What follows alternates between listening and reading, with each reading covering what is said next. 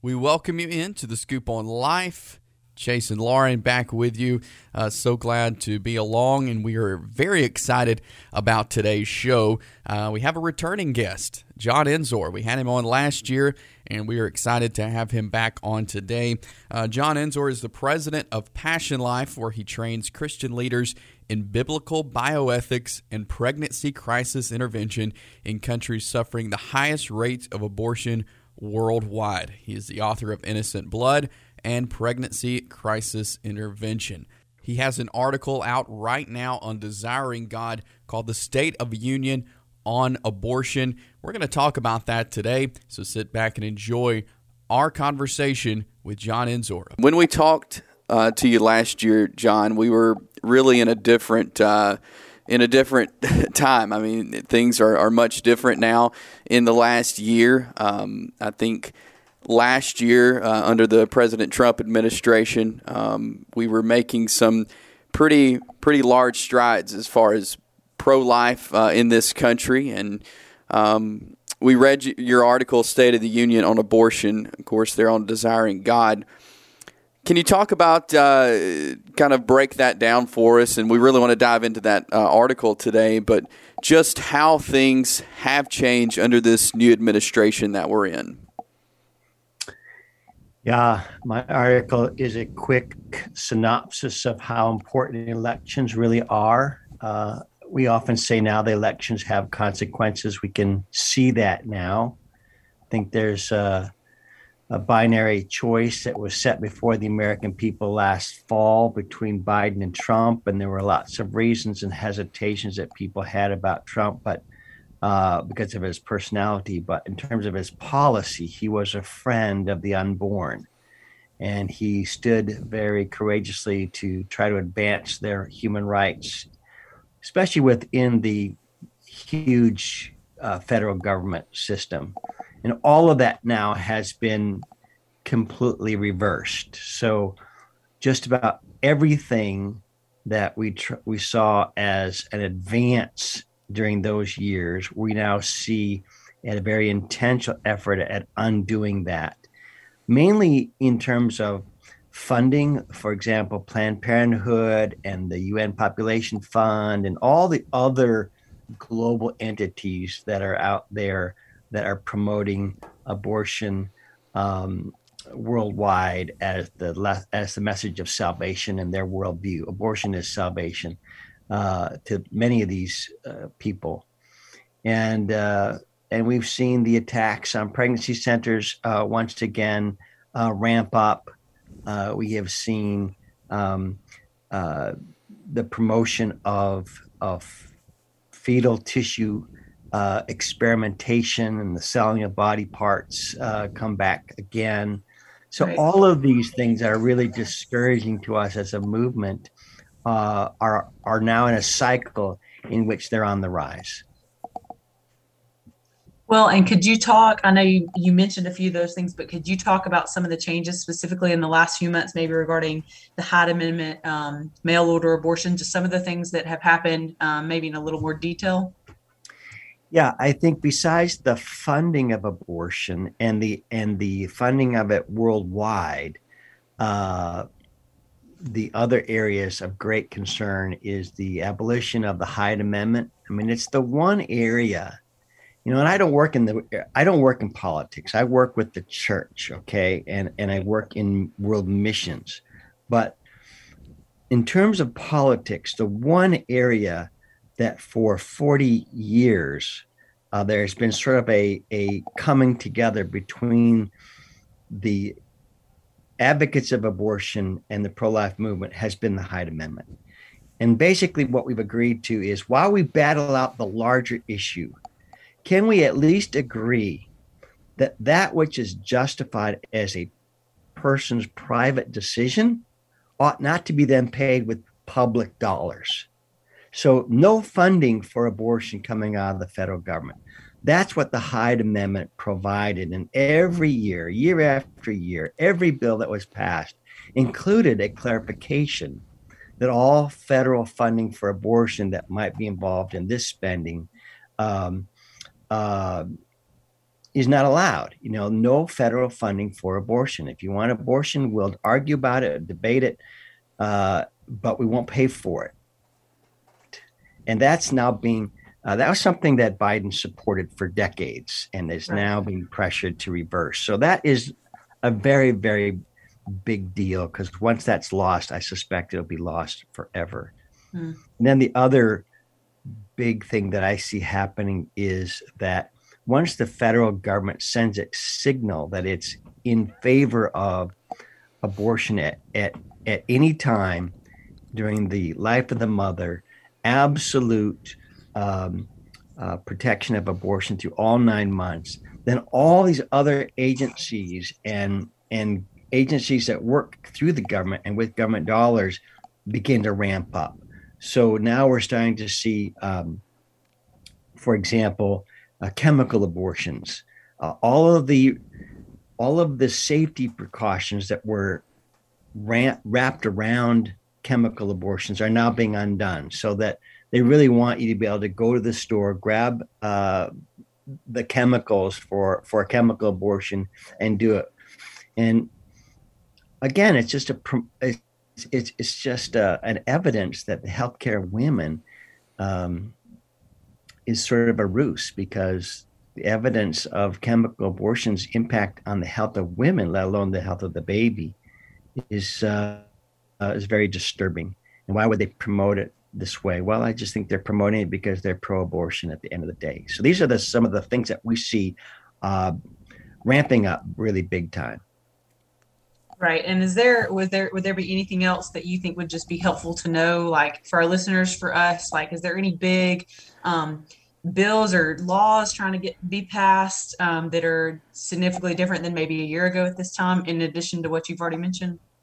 Well, perhaps your your your audience remembers that several years ago, New York passed a, ball, a, a bill at the state level, and they and they they uh, basically removed every single kind of protection for the unborn child.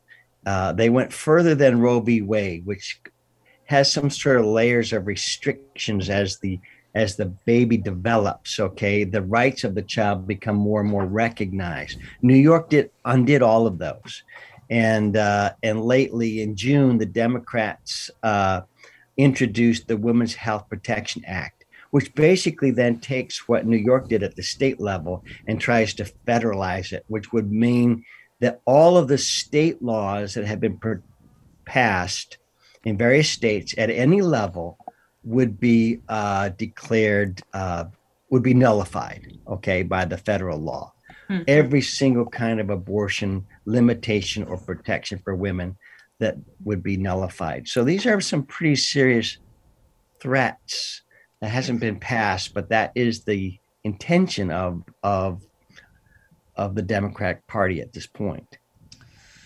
So I think that as I hear you talk, and as if um, you know, as I think about just some of these laws and rules, and just our presidency, and and and for me personally, working at a at a pregnancy center, and Chase and I hosting the podcast, caring about life issues, you know, it can be really tempting um, to be discouraged. You know, to think, we just it just seemed like we were making such great progress in um, issues revolving around life again under our previous presidency but at the same time now um, hearing all those things that you just said knowing what's going on knowing um, the way the biden administration views abortion and um, women's health care and so um, to kind of flip the switch a little bit i'd like to ask are there good things happening. And I know that your article referenced a few of them. So if you just want to hit on a few, um, maybe as you, you, put it, some light in the darkness, um, that's good news that's going on despite yeah. the bad. yeah. I think uh, before I get to the good news, let me preface it by saying that those of us in the pro life movement probably need to have a more sobering, more uh, deeper, clarifying understanding of the evil that we're up against. Okay. I remember years ago when I was just involved in the pro life movement back in the late 80s, early 90s. Somebody said to me that they thought that abortion would have been outlawed by then. And I was a little surprised because I don't think they understood what we're, they were up against. I think what we're up against in abortion is so profoundly evil and so rooted in the demonic that we delude ourselves to think that there's a quick solution here, or if we can just get the right amount of people on the Supreme Court or get this guy elected. It's much more deeply rooted in that than that. And I think we need to be sober minded about what we're up against. I take my lead from Psalm 106 that talks about how um, child sacrifice is actually the work of demons working through people, not knowing that they're being moved by demons. Uh, Psalm 106 says they sacrificed their sons and their daughters to the demons. Mm. And they poured out innocent blood, the blood of their sons and their daughters, and the land was polluted with blood. And I just think that when it comes to abortion and, uh, and this form of child sacrifice, that's the evil that we're up against. So I'm a little bit sober minded, and that prepares me to recognize that there's going to be ebb and flow in this moral struggle. There are going to be seasons where we make great progress, and then seasons where the tide turns and there's a pushback. And then there's a pushback to that. And there's an arc of history that we're going to have to go ahead and endure the many ups and downs of it. And even now, you can see that. The more that Biden has pushed and promoted abortion, the more he has awakened people to do things that they were not doing a year ago. Right. For example, uh, I found out that there are, at the state level, uh, there are all kinds of activities going on at the state level right now that are encouraging. Um, uh, in fact, I think it's something like I'm finding the data here. Um, in the first five months of 2021, during the Biden administration, 48 U.S. state legislatures advanced approximately 489 pro life bills. And as of the end of May, 89 pro life bills had from 26 different states had been enacted. Now, nobody's going to remember those numbers, but yeah. the general impression is that a lot of things are happening at the state level where we still have the power to make changes, the power to to pass laws that reflect the rights of all human beings, born and unborn, are happening. And powerful bills, bills that outlaw abortion uh, for children that are diagnosed with Down syndrome, for example. They're saying, no, this is wrong. We're gonna we're gonna stop it. And uh, so there's just a lot of hap- things happening at the state level. In addition, it's not lost on me that the biggest Supreme Court decision is now before the court. The biggest one in in 30 years is now before the court. Uh, that's going to come up in Dobbs versus Jackson Women's Health Organization. And it's going to be another opportunity for the court to move the ball one way or the other. I'm not necessarily overly optimistic that the Supreme Court will rule in the right way. I'm a little bit uh, hesitant to believe that, but I'm hopeful and I'm willing to pray for it. Uh, that this is an opportunity long in the coming for the court to weigh in again and recognize that whatever the science was back 45 years ago, it's advanced, and their whole structure of justifying uh, abortion was based on viability. And uh, we had a baby born earlier this year at, at 21 weeks and survived. And I believe it was uh, at 28 weeks back in the day when Roe v. Wade was passed. So all of these things are at work and they create the pushback to the pushback. And, ebb and, and flow of the battle. Yeah, and, and John, you mentioned a, a second ago you are, uh, you know, you're not in politics. You are, you're in the church, and so my my question to you is, what can the church do? Uh, what can we as believers, as the church, do as we watch this happen in front of us? Uh, as we, uh, you know, look to the future, what what can the church do? Yeah, yeah. I think uh, some of the activities that we have done in the past. Uh, at the federal level, obviously, we don't have the power to make those changes. But again, politics is very volatile and it changes a lot, and there's a lot of reaction and, and reaction to it. And we're in part of the larger cultural battle for the for the overall direction of our nation what it's going to stand for. And I don't think anything's going to change there. We are either going to have to make, be a people that stands for life and is willing to suffer for it, or we're going to keep accommodating to to the the changes that we see out there. Prayer sounds often like uh, almost like a, a last resort, but really is a first resort. When you're up against demonic things, sure. I think it's actually a bit foolish to think that that we can simply organize our way out of it. Okay.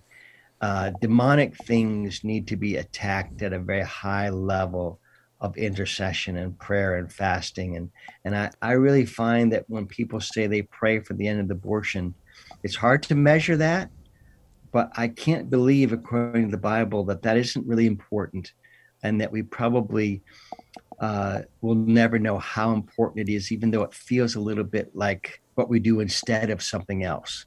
Yeah. I don't mean prayer alone, uh, but activities alone will not change the situation. So prayer is really important, and I just encourage us as a people to to to buckle down for the long haul, and to join one another uh, unapologetically to pray for the end of abortion uh, in our lifetime or in the next generation, however long it takes in the same way that previous generations really worked over several generations to end uh, the slave trade in America and then the slavery itself, and then to start to secure the rights in, uh, of more and more of our minorities.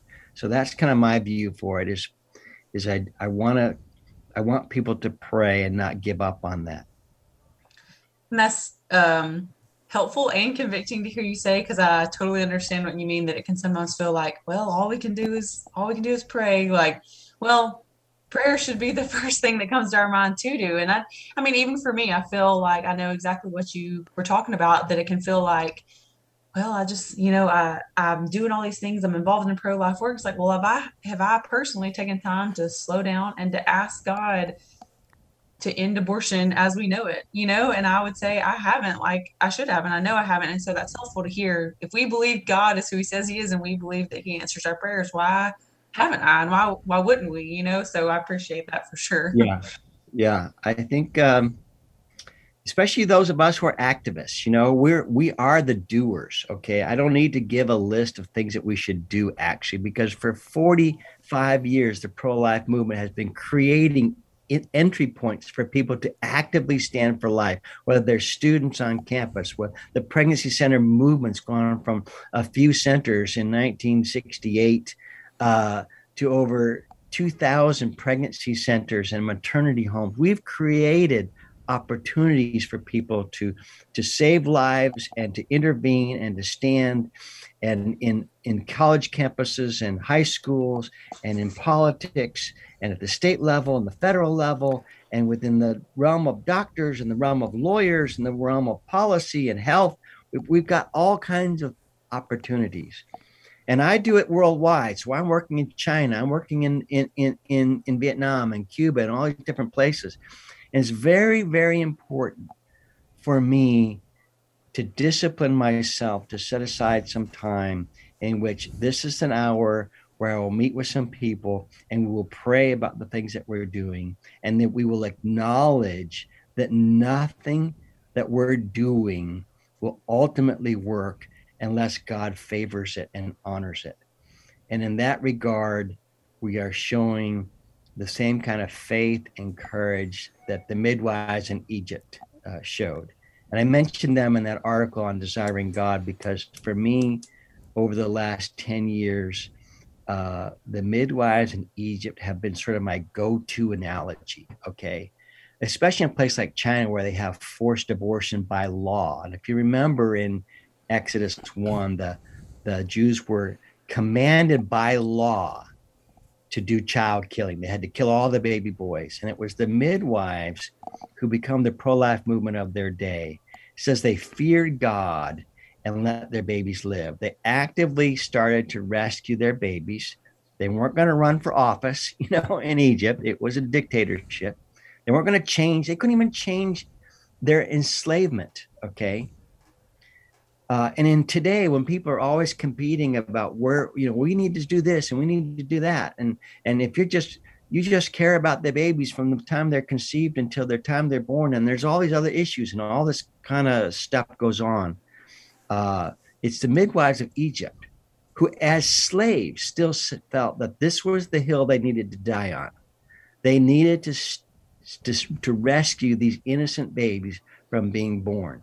And everything else followed under that priority.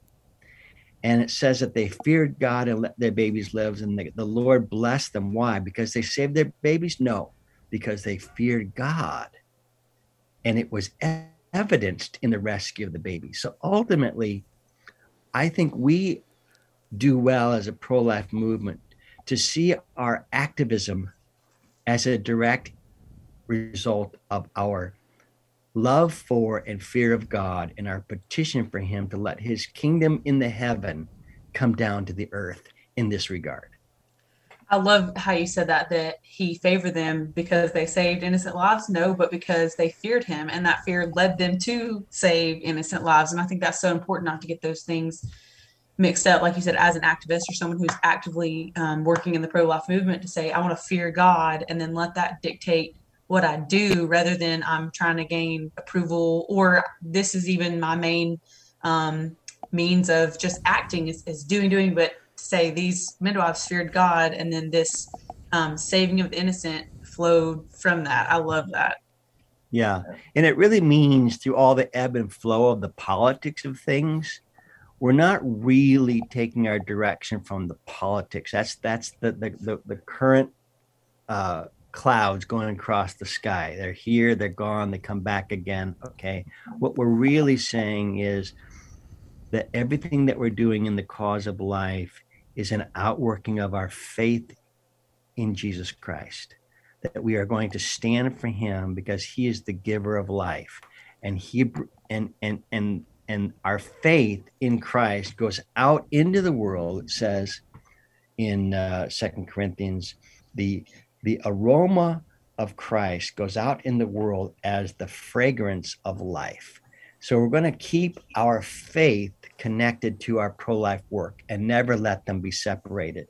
And if we do that, then we'll have the strength to endure the various ups and downs that come along with the politics and the seasons of that.